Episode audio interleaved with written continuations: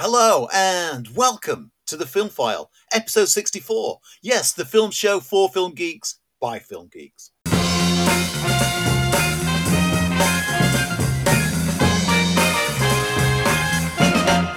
Hey, hello and welcome to your favorite film podcast. And if it's not your favorite film podcast, why not?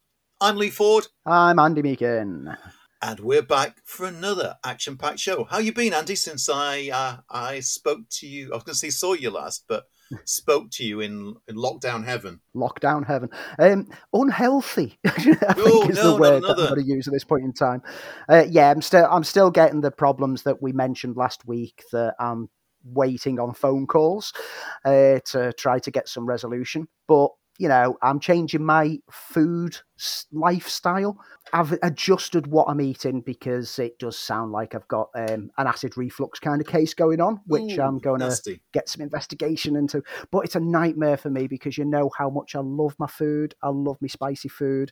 You can put anything in front of me and I will devour it. So this is a huge change for me to have to go, you know what? I've got to think about what I'm eating now.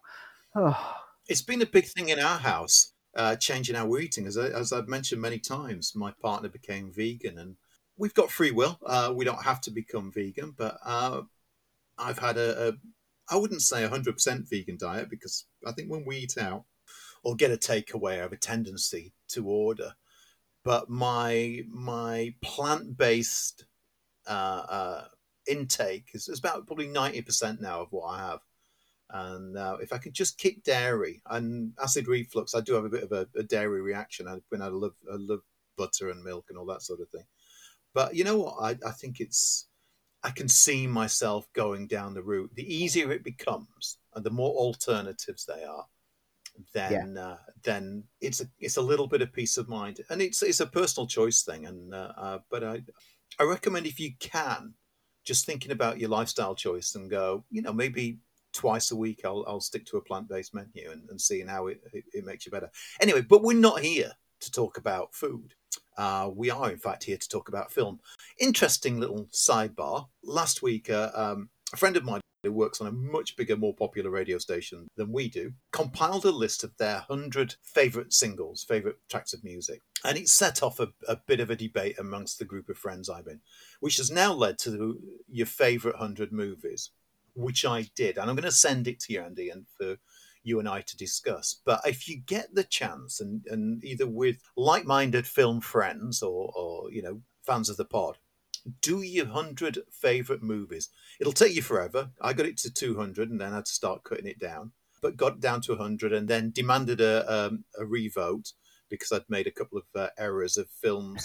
but I went on the principle of films that if the, the TV came on and the movie was on, I would watch it again, even though I've got it on Blu-ray or I've seen it a gazillion times. But it's a great little exercise. I highly recommend it. I'll I'll send it to you. Maybe put it in the show notes somewhere, uh, a link to it. But it, it was great, and um, I've changed it three times now uh, to my favorite hundred films. So, uh, but it, it's it's fun. I'm now trying to do my top hundred TV, and I started TV series, but then I realised there's some great TV movies like Duel, for instance, Steven Spielberg's Duel needed to be on that list. So Yeah. I've included TV movies. So there you go. Anyway, this is uh, the film file. And in this week's episode, we will be taking a deep dive into the Mission Impossible series. Andy will be reviewing Godzilla versus Kong.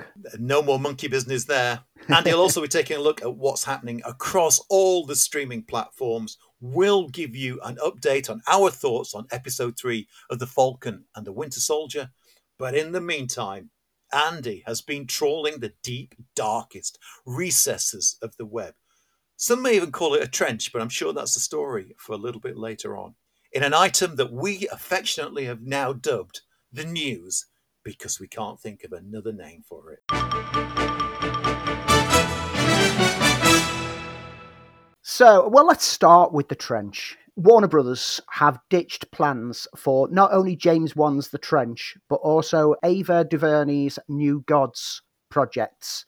Uh, they've confirmed that they're not going to move forward with the projects as part of their DC plans, although if they ever return to the idea of the two projects, those two names will still have ownership. So they're respecting that they've put all this work in developing them that if they do decide, you know what, that New Gods did sound like a good idea, they're not going to find someone else to do it. New Gods, for those who know comic books, will know that it was based on the Jack Kirby creation, which introduced the character of Darkseid and the Apokolips in a war with the tranquil world of the New Genesis. The cancellation has it come about because of the confusion it's going to cause after Snyder's already tagged additional Darkseid elements into his Justice League, and it will cause the whole, oh, well, if you're going to bring Darkseid in, why can't you just do it with Zack?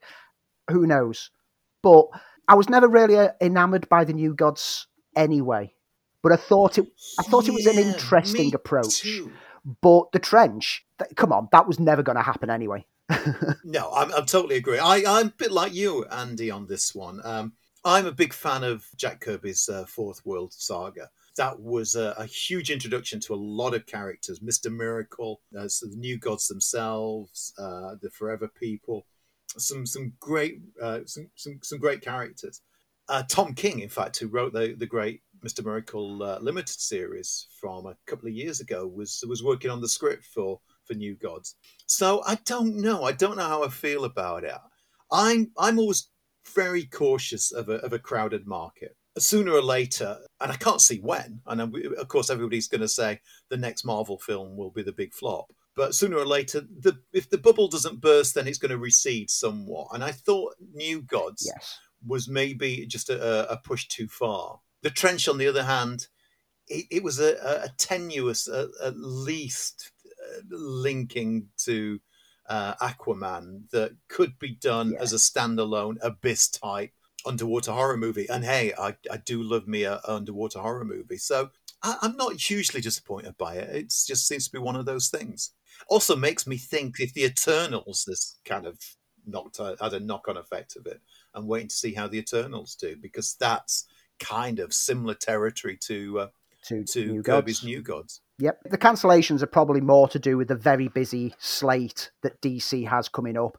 Because to run off just a few of the films, we've got The Batman, The Flash, Black Adam, Shazam Fury of the Gods, Blue Beetle, Supergirl, Green Lantern Corps, Static Shock, Zatanna, Wonder Woman 3, and the new J.J. Abrams Superman, all in various stages of development that's a bit too packed. And we know what Warner Brothers and DC are like for panicking and shuffling things about and never committing to everything. So no wonder a few things are falling by the way, wayside. But I'm sure there's going to be a hashtag campaign to say restore, hashtag new gods, whatever, because we know hashtags work. I, I just kind of think that, that Warner's and, and DC seem to be focusing on the this sort of the, the multiverse that they've created and doing side looks at characters and, and, and that sort of thing, rather than introducing again something new after they've gone down this particular route. Yeah, let's see what happens with the projects that are still going ahead. Most of them already in production, some of them start in production within the next couple of months. Uh, meanwhile, Warner, Warner Brothers have celebrated some good news this week, haven't they? Uh, what with uh, Godzilla vs. Yeah, so we said last week when we spoke about the international reporting of how well it did internationally that all eyes would be on the US, where the film was also going to be released on HBO Max for no extra charge at the same time as the box office. And it was the worry that the box office would suffer, but no, it was initially predicted to hold a 20 to 30 million opening weekend, and it finished on around 50 million opening weekend. That wow. is a fantastic box office figure for something that people can watch at home. Consider it on top of that, that the cinemas are still operating at like 50% capacities. This is kind of the largest opening weekend since the pandemic began this time last year. And it shows for certain that the streaming option was not going to kill cinemas. All the folk who were all saying that Warner Brothers are killing cinemas are now adding a laborious amount of ketchup onto their very fibrous hats as they prefer, prepare to eat them. Whilst my analogy from last year of I've got a fridge, but I'm still going to pay to eat at a restaurant clearly stands. Save our cinemas was what we said last year. And how do you do that? By just releasing films, because if you show it, they will come. And this has been shown by Godzilla vs. Kong, proving that audiences want that cinema experience. I totally agree. And, and we've been behind this since since this this was announced, and, and those naysayers who said, "Yeah, cinema's dead; it's all going to go to streaming," as you said, their hats are probably halfway down their throats as we speak. But we've also talked about right at the get go that people want to share in the cinema experience. There is nothing like uh, sat in a room with other people and, and that, that sense of, of camaraderie and, and uh, connection that you get in a cinema. And it needed a film. And we talked about this in huge detail before that a film like Tenet wasn't going to be the film to pull folks in. It needed a blockbuster. It needed something that was a proper bit of escapism. Uh, and, and clearly, yeah. if it wasn't going to be a Marvel film or a, a, DC film, then it was going to be Godzilla versus Kong because what works better on a big screen than than two uh, two huge monsters uh, kicking the living tar out of each other? exactly. Um, another film that is kind of demanding further down the line the big screen outing is um, Villeneuve's Dune, which was one of the other ones that was planned for HBO Max streaming at the same time as the cinematic release. Well, it now appears that the pushback from Legendary Films about the split release of it might have worked, and it looks like they're gonna back off from doing the split release and they're going to give it cinematic exclusivity instead. Well, Villeneuve was always very, very outspoken about uh, his film being seen on HBO Max and not getting a cinema release.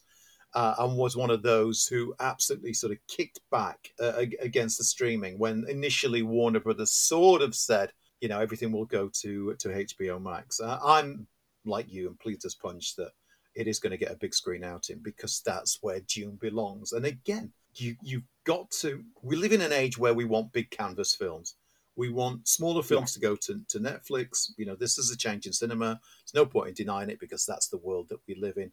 Dune isn't one of those films. Dune needs to be seen on a huge, huge canvas the biggest screen possible because that is what it was designed for. It looks more likely now that Dune is going to be the first Warner Brothers film which will adopt the new 45 day window instead. Used to be a 90 day window before things went onto streaming or home release now they're going to be looking towards halving that and doing the 45 days, which that makes sense. That gives it enough time to run in cinemas, have an impact, and they can always decide to extend that window if it's still doing good business on week three, week four.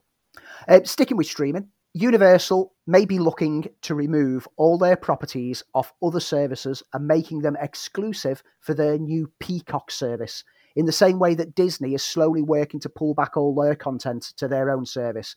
Now, we don't have Peacock in the UK, so at this point in time, it's not going to affect us. But if Universal branch out their service internationally, is this going to cause the cracks in the streaming model? Yes, I, I think it will. I pretty much think that it will. Listen, we've only got a finite amount of cash to spend. We cannot keep adding on other subscription services. It, it just becomes a cash loss.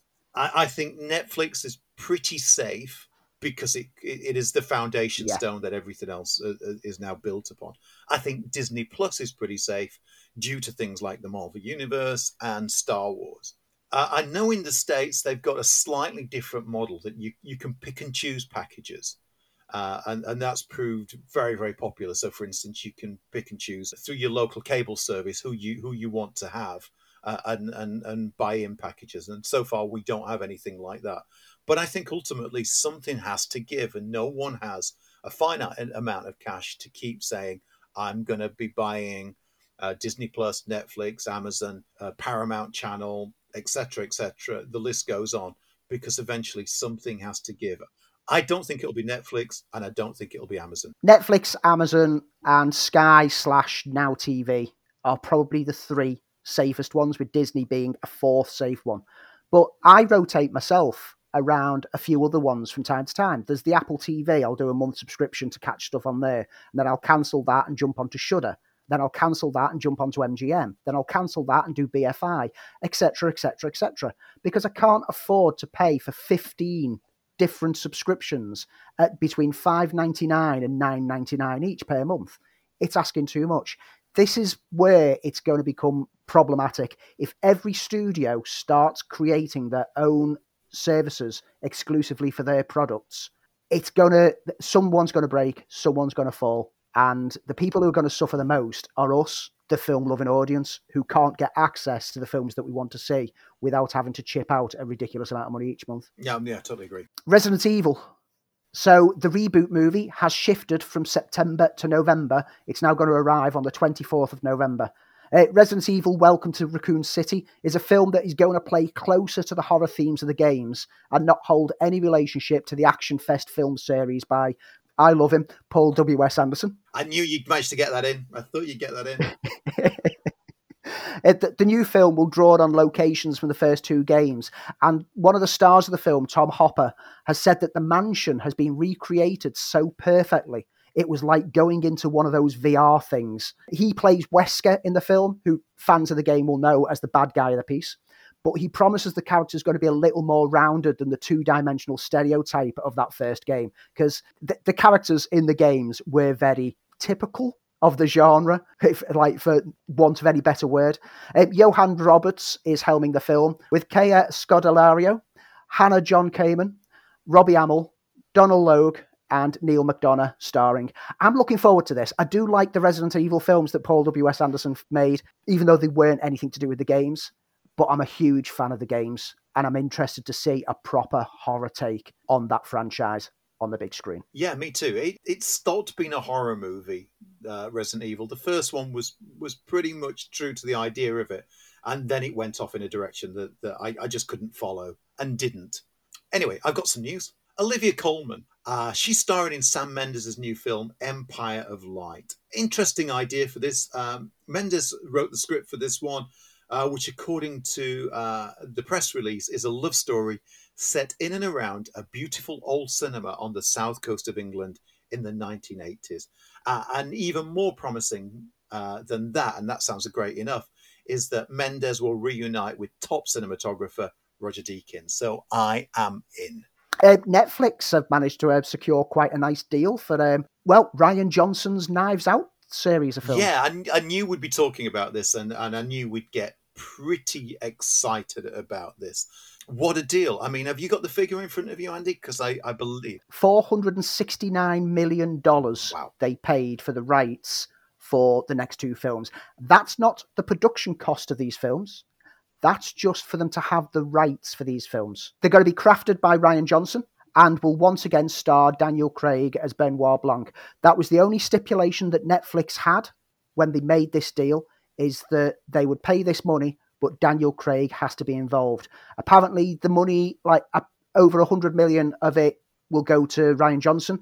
Over 100 million will go to Daniel Craig to secure his exclusivity with it, and 100 million will go to producer Ram Bergman as well. The first film cost 40 million to make, and the films will cost at least 40 million budget to make. But it's all in Johnson's hands. He's been told we're not going to interfere. Netflix will not be saying, we want you to have this, we want you to do this, it needs to be like this, it needs to be set here. You have full creative control. He can do everything that he wants with it. They've got complete confidence in it. The first film is planned to start shooting in June in Greece. So casting is already underway. So we're going to start hearing a lot more about this as it goes on. But 469 million. Wow. wow. It is that's a huge amount. But you know what? Uh, uh, for Rian Johnson, this is a this is a great deal, and, and, it's a deal that reminds me a little bit of George Lucas's deal that he had with 20th Century Fox with Star Wars. You know, he he wrote and produced this thing, and he retained the rights to it, so he could do whatever he wanted. And I think, um, you know, from what I gather, Rian Johnson, when he made Knives Out, basically uh, had the option to do whatever he wanted, and he and he chose to retain the characters and retain the setup for it. So fantastic, and and a great you know a, a great director who is is that indie director who who steps very well into into the mainstream, uh, and also brings that slightly indie kind of vision to it as well. And and we love Knives, Knives Out. I, I thought it was was absolutely fantastic. Loved it a lot. Uh, and can't wait to see more of that character and more of what Rian Johnson can do yeah, completely on board with it. We we we said when Knives Out actually came out, we both absolutely adored the film, and we both said that we want to see more. We want to see Benoit Blanc become the the modern day Poirot. Yeah. We want him to be a new detective franchise, and we're getting it. We're getting at least two films. With the freedom that they've given Johnson with this, I would not be surprised if he sticks with Netflix going forwards. Yeah. Because they've given him quite a lot of freedom. And this is what I love about Netflix they are playing the long game with things. They're not playing for a quick win. They're playing a long game of chess. They have made this deal for a reason, and we'll see that come to fruition in the coming years. Well, talking of detectives, I have what could potentially be a little bit of a scoop. It comes from my man in the know, and we know that uh, Death on the Nile, Kenneth Branagh's uh, new take on Hercule Poirot, uh, was was originally destined for cinema release. Uh, got pushed back due to COVID. We thought it was going to open at Christmas, so we know that it's been speculated that it was going to get a release next year. Anyway, the the, the gossip around town is that it will not now get a, a cinema release and will go straight to streaming not because it's a bad movie, uh, not because no one has any faith in Kenneth Branagh and the follow up. The fact being that it stars one Armie Hammer. And with everything that's happening to Armie Hammer, the idea of marketing a film for a cinematic release which stars him has, let me just say, had a few worried uh, scowls on the on the look of executives, and so it looks like this will now end up as a streamer only. So we'll wait and see, but you heard it here first. Yeah, it's a, it's that problematic element because of a star and his personal life has interfered in a film before it's actually been properly marketed. We're seeing similar with West Side Story. Now, we've mentioned this previously that there's not been a lot of buzz on this, but that's probably because there's allegations made against Ansel Elgort, who is the lead star in that film. And that's again muddied the waters when it comes to the marketing of these films. Whether the allegations are true or not, it could damage the film's box office and performance if the, it's marketed with those people involved. It's mm. a shame, but that's the industry. Laika Animation Studio, I love Laika. Yeah, I fantastic. love their animations, and I think that their films deserve a bigger attendance than what they actually get. Now, the big shock news this week is that they've actually greenlit a live action film. Have they now? Yes, uh, titled 17. It's adapted from the upcoming John Brownlow debut novel. Uh, Travis Knight, the CEO of the company, has said that 17 is a stiff cocktail of wicked wit, exhilarating action, and raw emotion. John has such a wonderfully unique voice. He's crafted a brilliant universe with its own powerful identity. It's a thriller with a soul a sinuous, adrenaline fueled actioner with a sincere heart beating underneath its rippling pectorals. And just from that quote, I love Travis Knight immensely.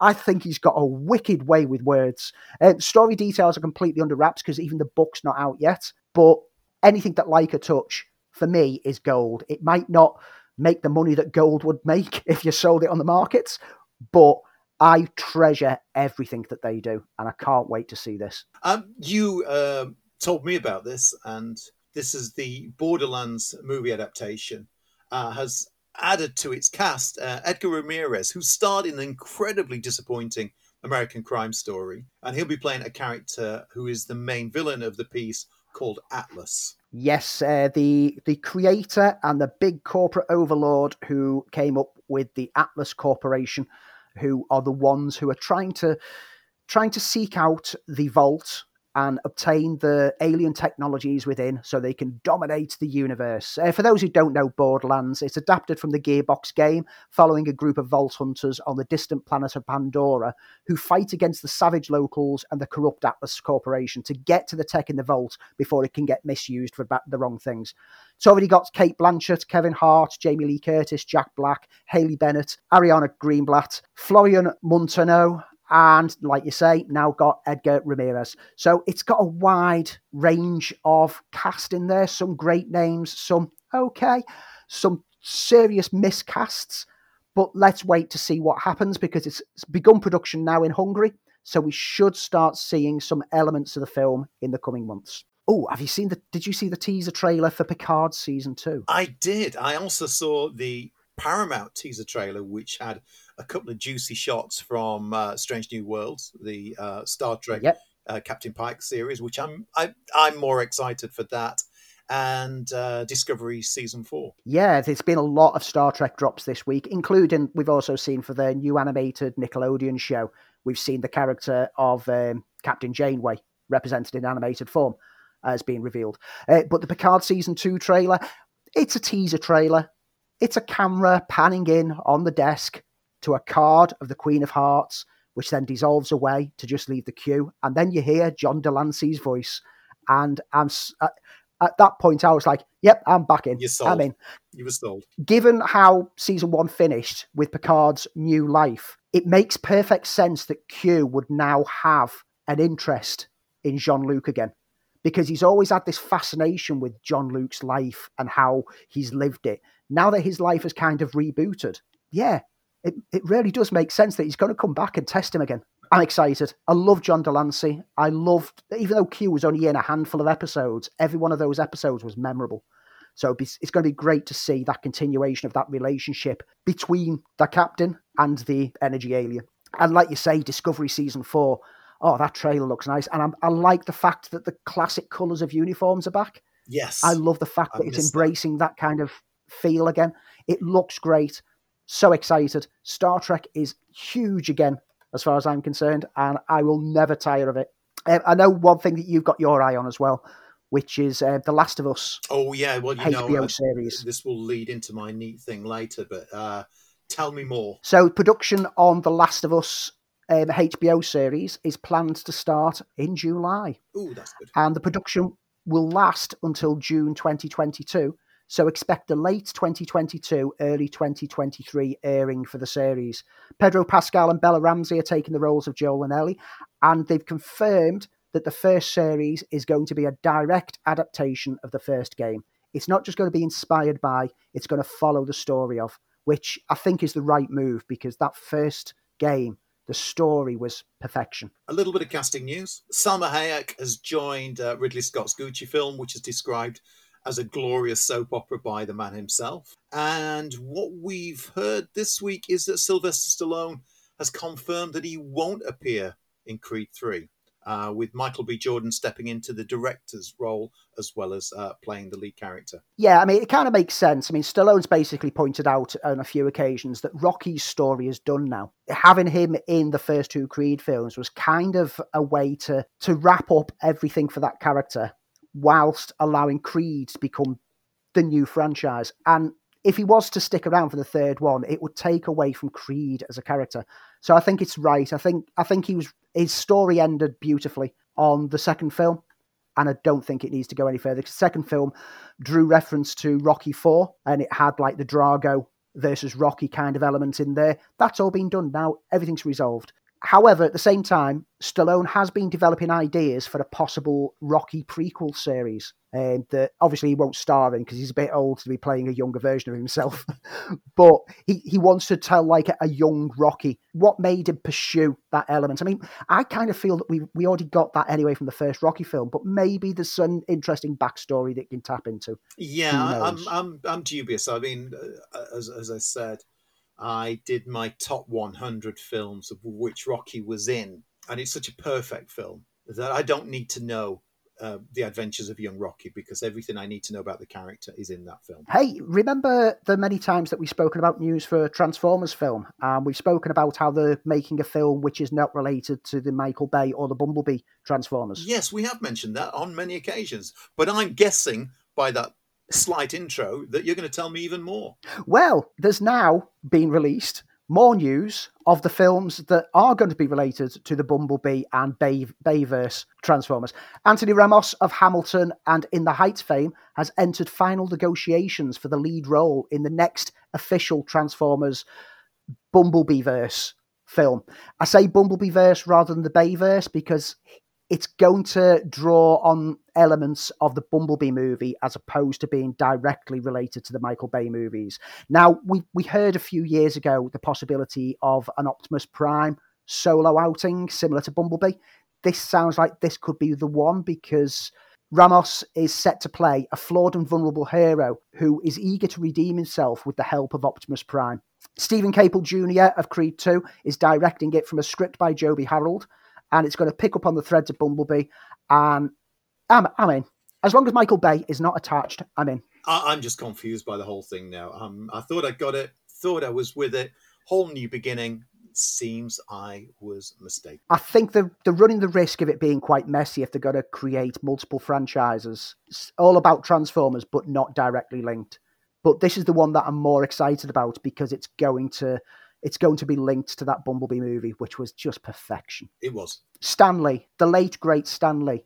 Now he created a character that never saw the light of day called Monkey Master. Did he now? He must have kept that to himself. Stan Lee had loads of ideas and loads of sketched out things. Some of them made comic book outings, some of them just remained in a desk, in a drawer, hidden away. Well, Monkey Master is one of his unreleased superhero comic book characters, and it's going to be getting a live action adaptation by John Woo. Mm, well, that, that could be a better director to connect to a good action movie than John Woo, who we've not seen a lot of recently. We've not, but this sounds like it could be right up Woo's alley. That sounds a bit rude.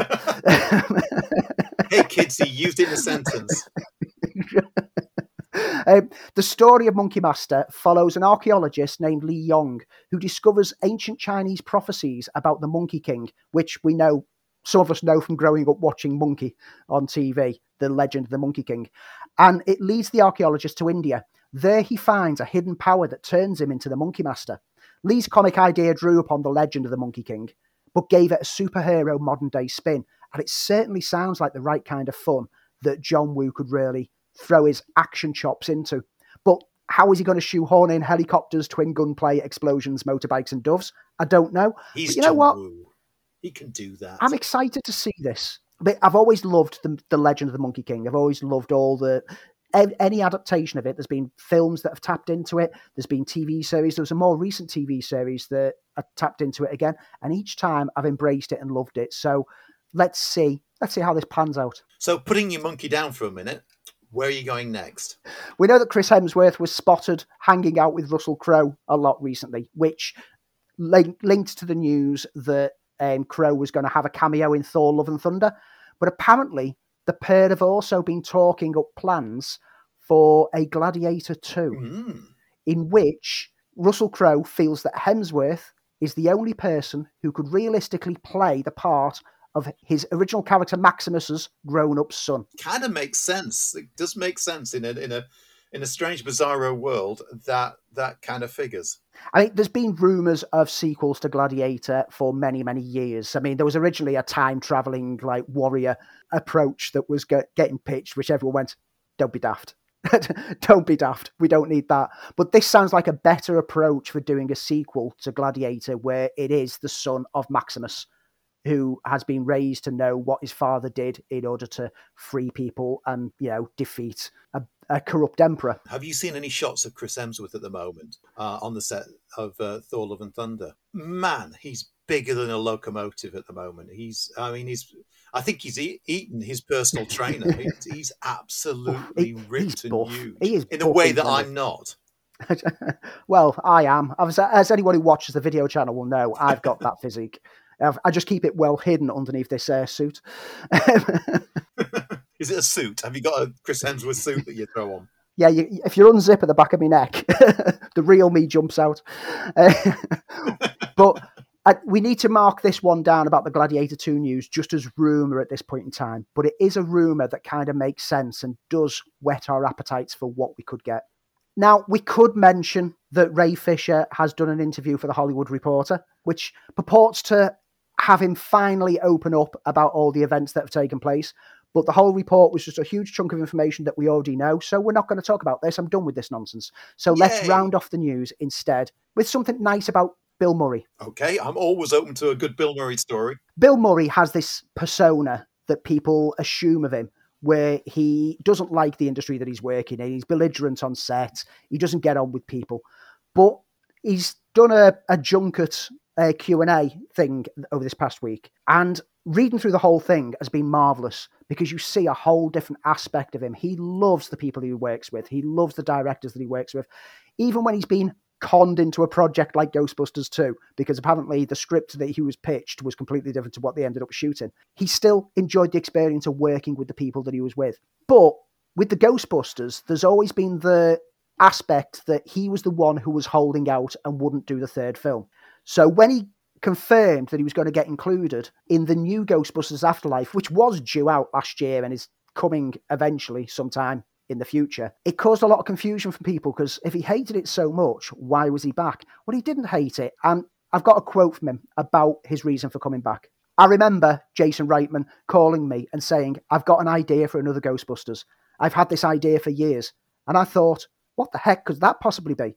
I remember him when he was a kid. I remember his bar mitzvah. I was like, what the heck does this kid know? But he had a really, really wonderful idea that he wrote with another wonderful guy that I got to work with, Gil Kenan, who made City of Ember. The two of them wrote a Ghostbusters movie that really brings it back to life. It really has the feel of the first one, more than the second one or the girls' one. It has a different feel than two out of four. I think he's really got something. And Murray has also said that the actual filming of it was hard. It was really hard. And that's why I think it's going to be really good. And he says he's glad of the film's delays because it ultimately it will be worth seeing. He sounds like. Well, well, that sounds lovely, doesn't it? If you can find the interview with him online, read it in full detail because he comes across so genuinely happy to be part of film culture and him talking up the Ghostbusters movie like that when we know what he was like, even on the like production of Ghostbusters 2. He was very like, oh, we're just repeating the same thing. And he was very negative about it. But to know that he really thinks that this is going to tap into the feel of the first film sounds good. And there's a teaser trailer just dropped, uh, a brand new one for Ghostbusters Afterlife, which gives you an even uh, bigger hint to where the story is going and a neat little cameo. Excellent. So, on that note, that's what we like to call the news.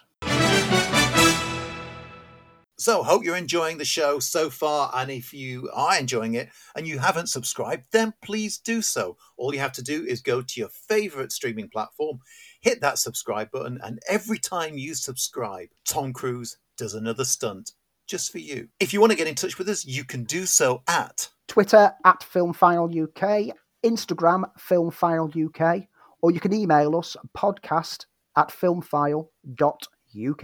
And that leaves you no excuse but get in touch and subscribe.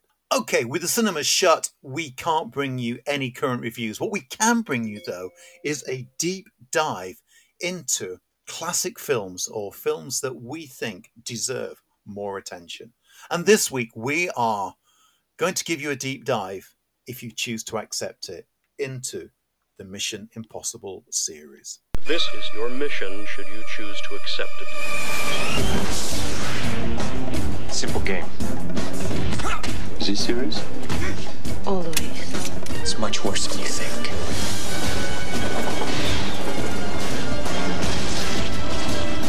I can understand you're very upset.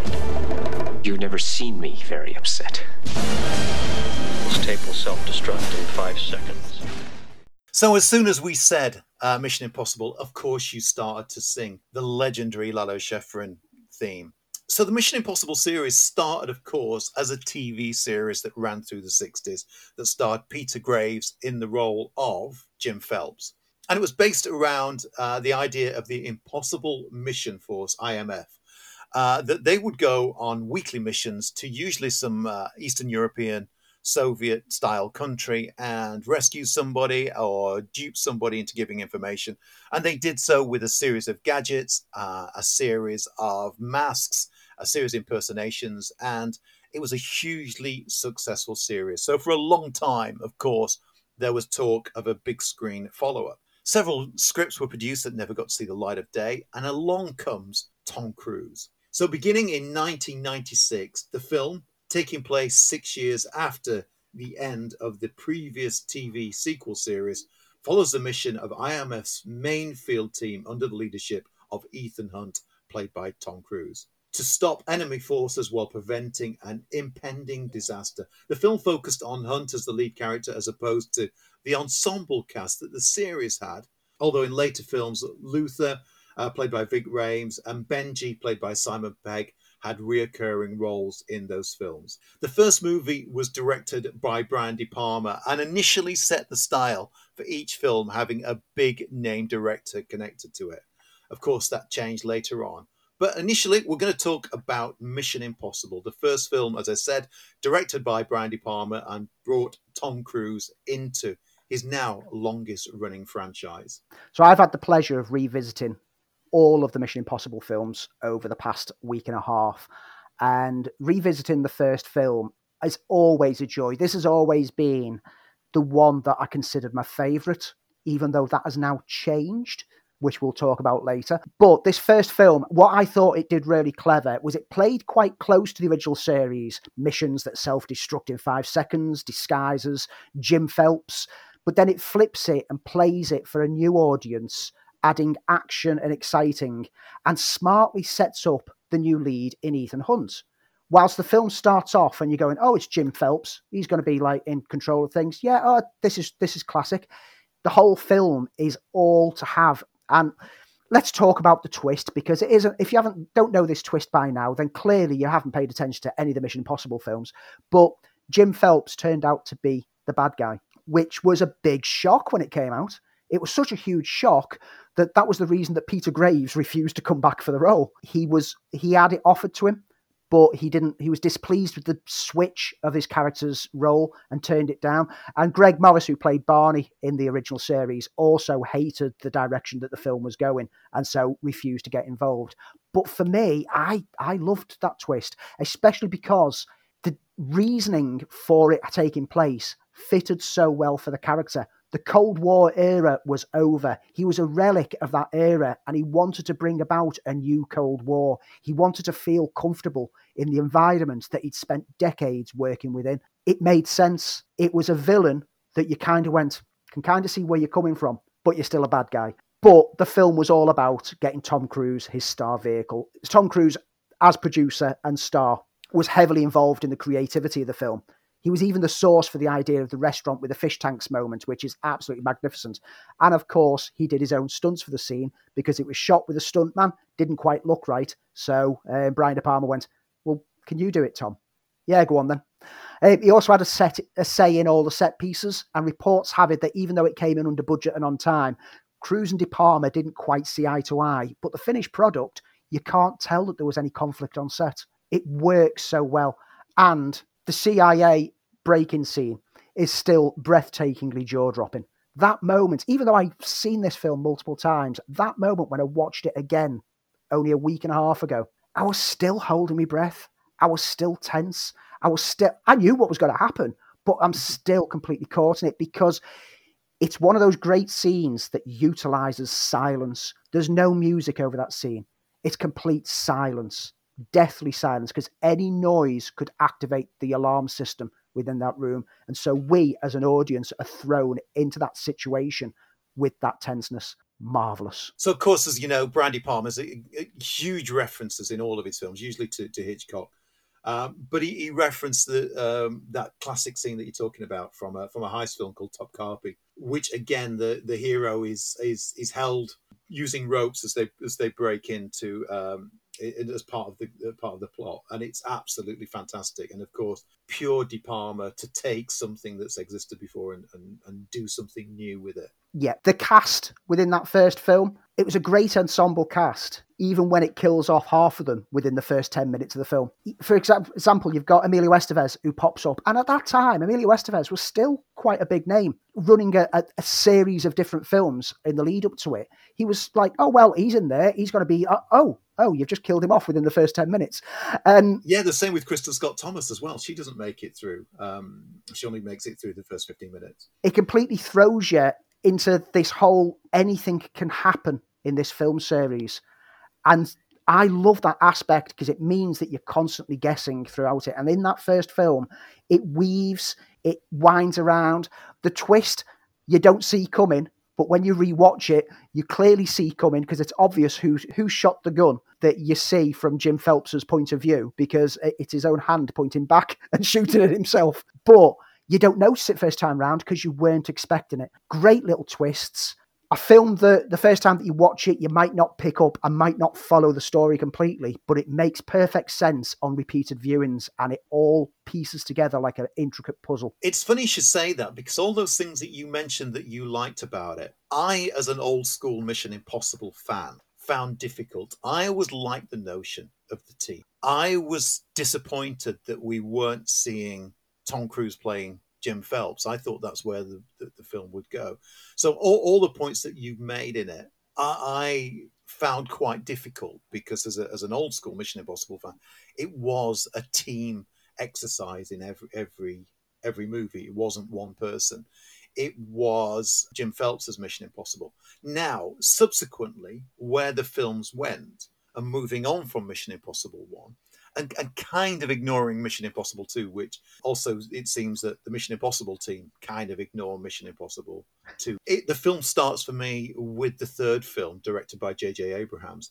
That for me is when it felt like we were getting Mission Impossible. Yes, I mean the the second film, John Woo just delivered a John Woo film. He just delivered all the cliches that he does in every action film. And whilst it's got some great action set pieces, there's nothing of consequence throughout the whole film. It just tries to repeat the stunts of the previous film, but take them to the next level. That's not what you wanted. You wanted an ongoing flow. And like you say, J.J. Abrams came on board for the third film. David Fincher had declined due to scheduling and creative differences. And Joe Carnahan had quit over the tone of the film. He had a completely different tone in mind. Cruise, being in control of it all, said, no, this is where we want to go.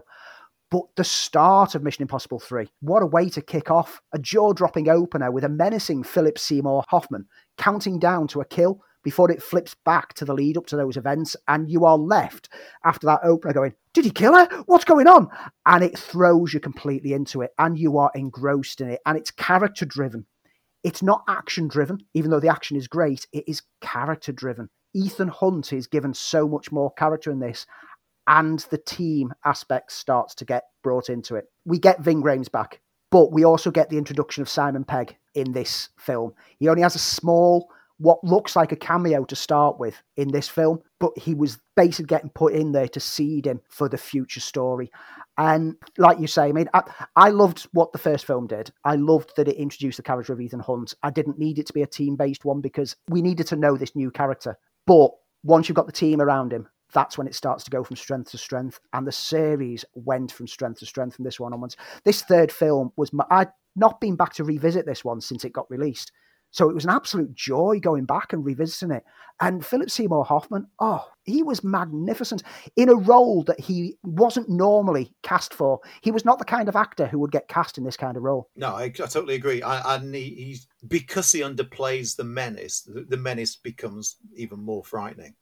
It, it, it had all the classic Mission Impossible tropes for me. It had the disguises used used in a way that was effective. It had the team element, which was important for me to feel like Mission Impossible, because up until this stage, it, it didn't feel much of a connection with the with the TV series. Uh, it had a, had a great plot, it had some great action sequence. I think Cruise came into his own on this and, and felt it felt as though he now had more control over it. I, I, know he's had control since the beginning, but the film started to go into, into a direction uh, that I, I liked. It, it really, really captured the impossible style that one wanted from from a series called Mission Impossible. So when Brad Bird came in on the fourth film, who'd given us Incredibles and was mo- making that move from animation over to live action. He started the ball rolling on making the series all link together and making it pure Mission Impossible. He introduced the lighting touch fuse again at, over the opening credits with flashes and glimpses of scenes that were to come. And that was Mission Impossible. And he he started drawing on threads from the first and third film into references, name drops, background detail starts off with a marvelous jailbreak opening, which introduces us to the team again. We get to know that Simon Pegg is back, and the whole team are Ethan's team now. And it works its way through to an action packed finale whilst weaving and dodging and diving throughout. And the franchise showed at this film that it was doing one of those rare things of actually getting better with every film. I totally agree. Christopher McQuarrie did some uncredited rewrite work on the screenplay and you can kind of tell when you saw how it went further. But this third, this fourth film also introduced Jeremy Renner's character, which I thought gave a nice balance to the team. That the team felt fully rounded out and fleshed personality wise, and it gave some inner conflict, but also some great camaraderie between them all. And of course, it has. Uh, apart from it, it's incredibly stylish, and it it has that gripping set piece again that had sort of been missing in in, in the second one uh, that took us back to the first Mission Impossible, which is the the, the climbing of the hotel, um, which, as as legend has it, Cruise did all his own stunts on that. It is an absolutely bit of breathtaking, stunning stunt work, and and started to to to really, as you said, propel the Mission Impossible films into into being classic movies rather than just pretty good. And as you said, Chris McQuarrie came in to do a rewrite on on the script, and of course started to load it for for the work that he subsequently uh, would bring to it. And he and he was the perfect he's the perfect match for that series. Having worked with with Cruise on numerous other films, including just coming and doing rewrites, he's a master storyteller. Uh, they'd worked together on the first Jack Reacher film, which is still my favorite of the Jack Reacher films because it has that 1970s vibe going off to it. Uh, and and he introduced um, the, the the background story to the IMF. He directed the next film, and interestingly enough, tradition ends there because he's now the director on all the Mission Impossible films.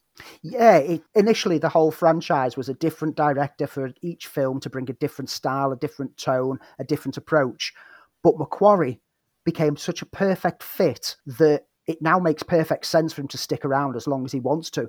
Uh, the fifth film, Rogue Nation, this is now my favourite one. The rewatch of it, I was just engrossed from start to finish, and I think it is a perfect Mission Impossible film. It's made the franchise a pure Bond rival. And the disguises are still there, but they're not played about so much. It's not important to have the disguises. And the previous films serve as the pure bed for all the tales. There's a genuine sense that all the past missions have led to the dissolution of the IMF, leaving Ethan to go rogue in this film. And again, we have a stunt. And this is a stunt that completely took my breath away. And took Tom Cruise's breath away for over three minutes.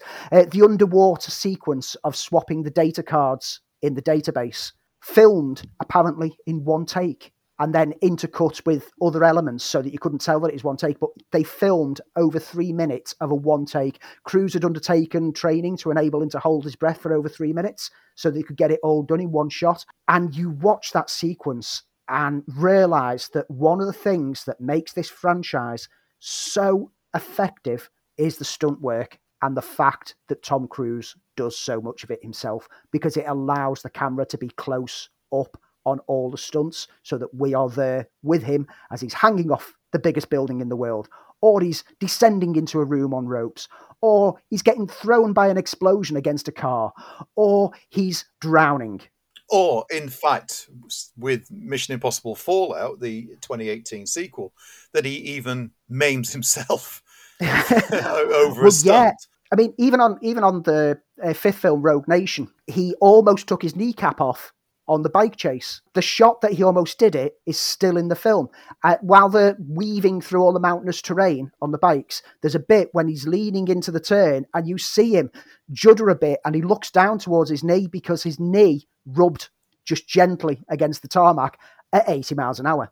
And then, like you say, in Fallout, he jumps between buildings and he uh, he cracks his ankle and proper breaks his ankle and then hobbles away.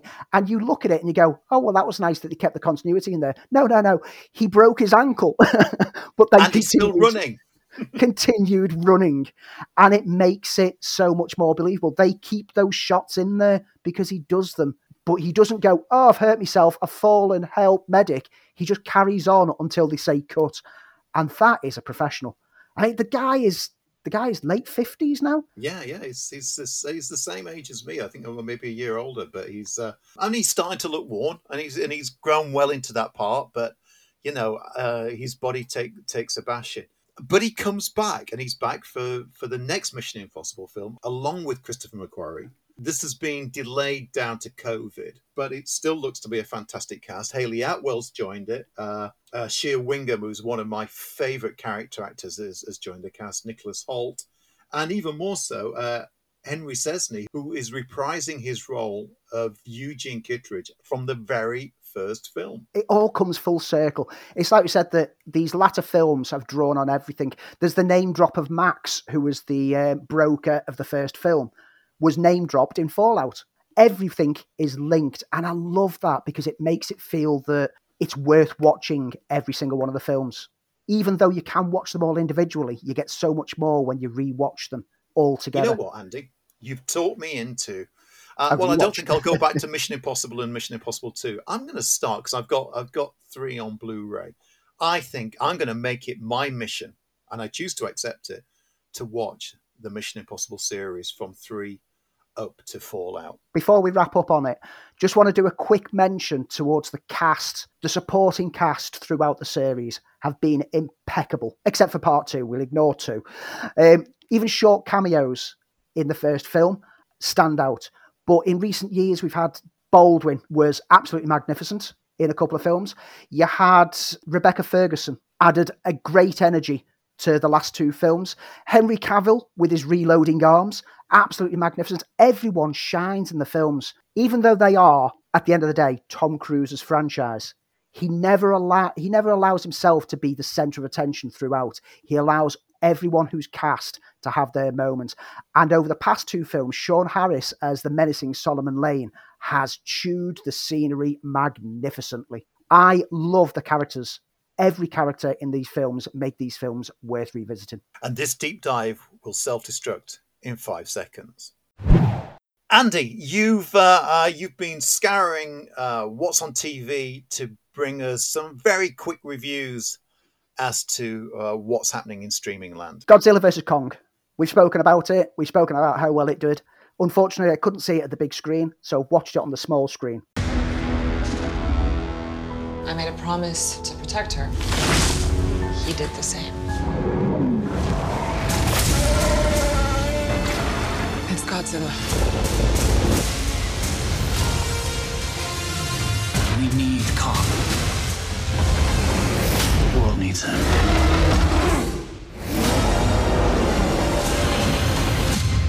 For those that don't know the plotline of it, Skull Island is at the mercy of a violent storm, and the enclosure that Kong has been kept in there can't last forever. So an opportunity comes to move Kong to help locate the entrance to the Hollow Earth. Remember Hollow Earth from um, the previous Godzilla film? Yeah, yeah, remember that? Well, here's where we get to take it.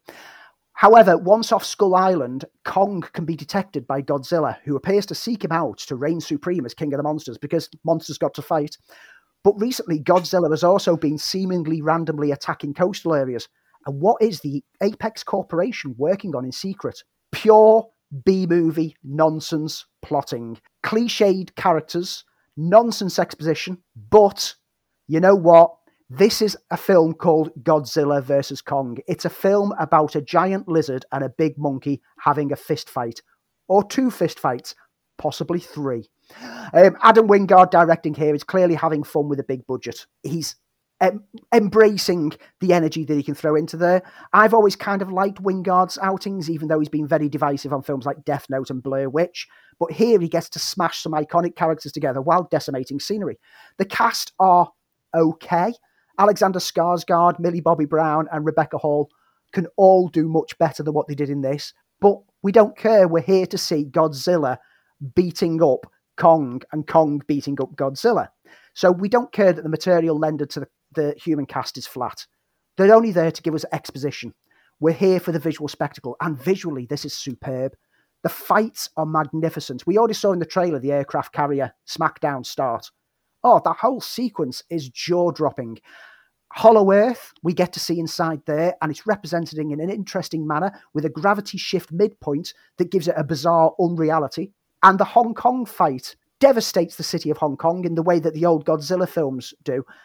The only drawback being that this time, because it's kind of looks hyper real, it's kind of problematic in the same way that that closing act of Man of Steel is problematic because the human element is lost in the mayhem and carnage. In this film, whilst you're whooping and cheering as Godzilla and Kong are beating seven shades out of each other and smashing buildings, you get occasional shots within a building next to them of people bustling around. And that's when you realize thousands and thousands of people have just died and we're whooping and cheering. And that's the only problem I've got with the whole film. I have a problem with apocalypse porn uh, as it, as it is because, uh, and, and that was the main problem for me with with Man of Steel is hang on, you're devastating not just bricks and mortar here, people yeah. who are, are are losing their life. Yeah, kind of got addressed, I know, but I, I it, it, it does bother me. If you thought Man of Steel had that casual disregard for devastation in the final act, this film asks you cautiously to hold its beer while it goes and does worse. But the classic Godzilla films did just this when the man in the costume stomped on models. So it's a Godzilla film. In the end, if you're looking for a deep philosophical musing, scientific accuracy, and character drama, you're, you're in the wrong place. This is a B movie with a budget, and the only shame that I've got from the whole thing is that I didn't get to see it on the big screen. If this gets a cinematic release once cinemas open in the UK, I am there day one and I am watching this because I enjoyed it for what it was. I, I, think that sounds perfect. I mean, this is the film that we've we've cited for a, a, long time as being the film the audience will want to see, and clearly they have, as we spoke about earlier it's it's also what cinema is now, and it's all about spectacle. And if you want to see your introspective films, then there is a place for that, and it's uh, the majority of it is now um, on streaming services. Uh, Adam Wingard, who's come through that sort of midnight movie thing, in, in his own words, of of doing, you know, almost Z level plots, but adding a sort of a B level uh, sense of style to it, seemed the, the perfect match for me. Uh, I was disappointed with uh, King of the Monsters. I thought Skull Island was clever, smart, and did something incredibly different with with this particular franchise.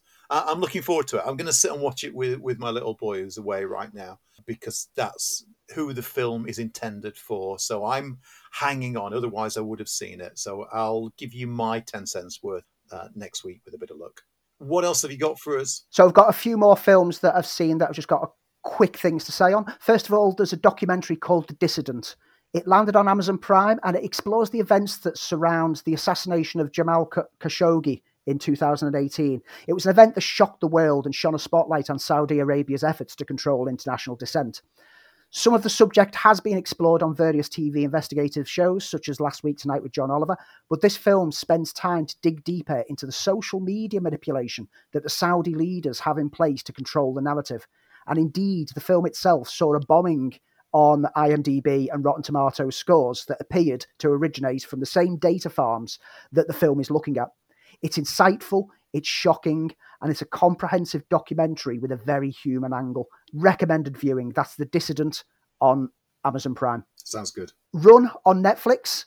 Kiera Allen is a teenager named Chloe who's wheelchair bound and suffers from a variety of conditions, awaiting her acceptance letter to college. Her mother, Diane, played by Sarah Paulson, dotes and protects her, portioning her medications out, ensuring her world is safe from dangers. But Chloe begins to suspect there's more going on and slowly begins to unravel a chilling truth that was predictable within the first five minutes of the film, plays to all the tropes and cliches that we've already seen done so much better many times for. And genuinely, within the first few minutes, I had worked out the big shock reveal and knew exactly how the film would play out and end. I called certain scenes being inserted because I've seen them done so much better in so many other films. This is a film in which Sarah Paulson is marvelous. Much like Sarah Paulson is marvelous in pretty much everything she's been in in the past five, ten years, but she's so much better than the projects that she's casting. The film itself is lackluster. Which is a shame because I'm a huge Sarah Paulson fan. I think she's absolutely stunning in even the smallest of roles. If, uh, same here. I just want her to finally get something that is deserving of her talents. This is not it. And finally, there's a documentary called My Octopus Teacher that lots of people have been talking about because it's up for an Oscar. And it documents a year as Craig Foster begins exploring freediving and the undersea world, where he encounters a curious octopus and becomes quite connected, and some would say bizarrely obsessed with. And so is the setup for a half hour Wildlife on One special, dragged out for almost 90 minutes, with slow motion scenes, a dreary commentary, and an attempt to be existential. In addition, there are moments when the obsession for the octopus gets to such a degree that I was genuinely wondering whether he'd actually had sexual relations with this octopus because it uh, is creepy. Scary. It is creepy. There's fascinating underwater documentaries out there that can be watched. This is not one of them. I've got no idea why it belong why it's in the category for best documentary Oscar because it just doesn't feel like an Oscar nominee kind of film.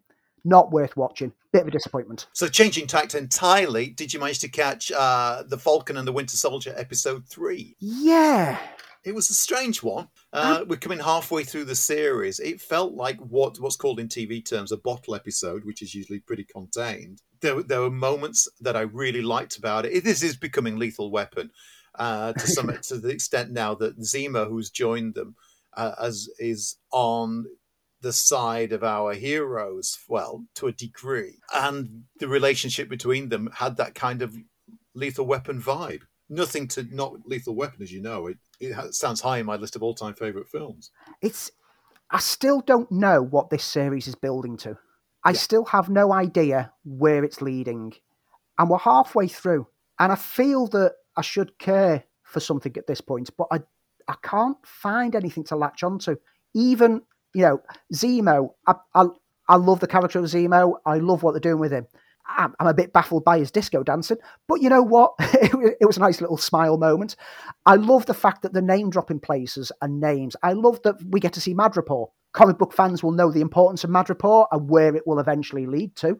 So it was nice to have that being seeded in.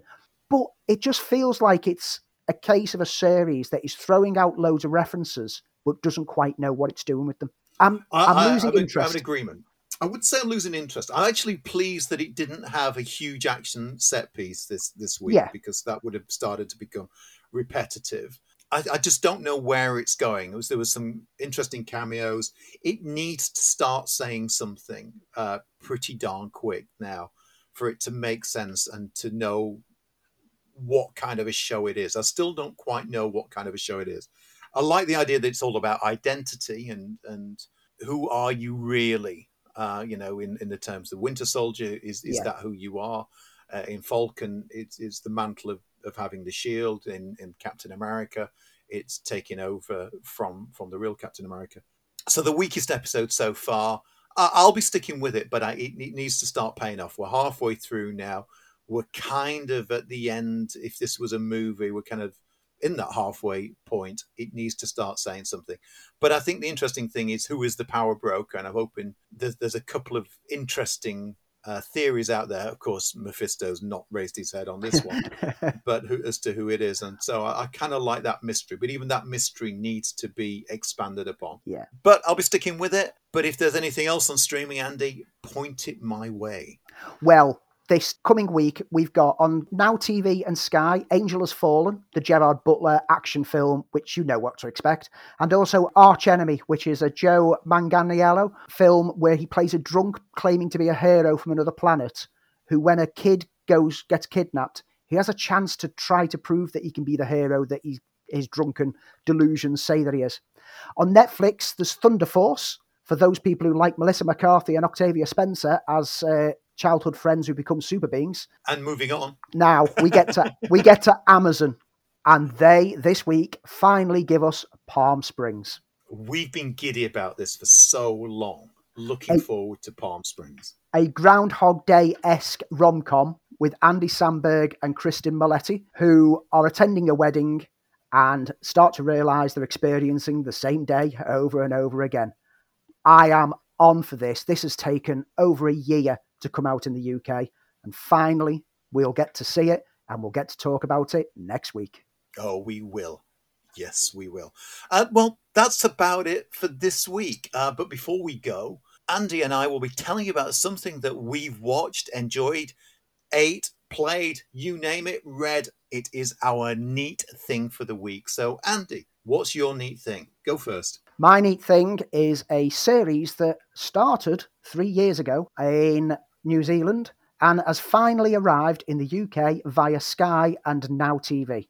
Wellington Paranormal. There's three seasons dropped over the past week, and it's a spin off for What We Do in the Shadows. And you know I love what we do in the shadows. Now, you remember the scene in What We Do in the Shadows, the film, when the police are investigating the disturbance and the officers are walking around getting like glamoured and confused. It's like, oh, that's a that's a fire hazard over there. You need to be careful with that. Oh, there's not much ventilation in here. It's those officers in their own series. And the best way to describe it is it's X Files with morons. it's brilliant. There's different, like, there's demonic possessions, uh, ghostly hauntings, alien abductions. You get an episode where a familiar character from What We Do in the Shadows will crop up. You get werewolves in there. And there is so much to love in here. Taika Waititi and Jemaine Clement are both behind the making of this, and you can tell it's got all their essence over it, and it's a great companion piece in the same way that What We Do in the Shadows series is a great companion piece to the film. This is another great companion piece, focusing on a different aspect of the paranormal. thoroughly recommended. Okay, uh, I'm looking forward to that one. I did notice it had landed. I'm just finding the right time, which will probably when we finish recording. My neat thing is uh, a game I started playing ooh, way back when, and that was The Last of Us Part Two. On previous podcasts, I mentioned that I'd started playing it and that I was was really enjoying it, but I found it hard work and I found it completely difficult. There's a certain point in the game where you are asked to test your loyalties, and it does something very clever and talks about the whole game is about revenge, and and, and it gives you a moral crisis. And at that point, I had to put the game down because I found it very difficult. I found it emotionally very difficult. And the fact that a game was playing with my concepts of morality and what morality was about, which is the heart of heart of, of the story, is, is very clever. It's very clever storytelling. This game asks a lot of a lot of very very deep questions, which I know have thrown uh, some gamers completely out of it on, on, what it's about, and uh, and created some toxicity around it. But I rejoined it over the last week. Uh, I, I, thought I'd given it enough distance and played a few other things to, to come back to it fresh, and, and it did help. This is, is is a tough cookie. It asks something of you, and it asks something to talk about violence in a way that makes you understand that violence and revenge is very, very hollow, that nobody wins, um, that nobody takes away the prize from, from revenge, that it becomes all consuming and that you lose something. You lose something physically, in, in, as, which happens to one of the major characters, but you lose something internally and it destroys you from the inside out. Those are big questions to ask in a computer game they'd be big questions to ask in any narrative form, especially movies and, and books. I hope they get addressed in the TV series, and by the sounds of things, if it does make it to a second season, then then possibly it is. But it was worth it. It took time to get there.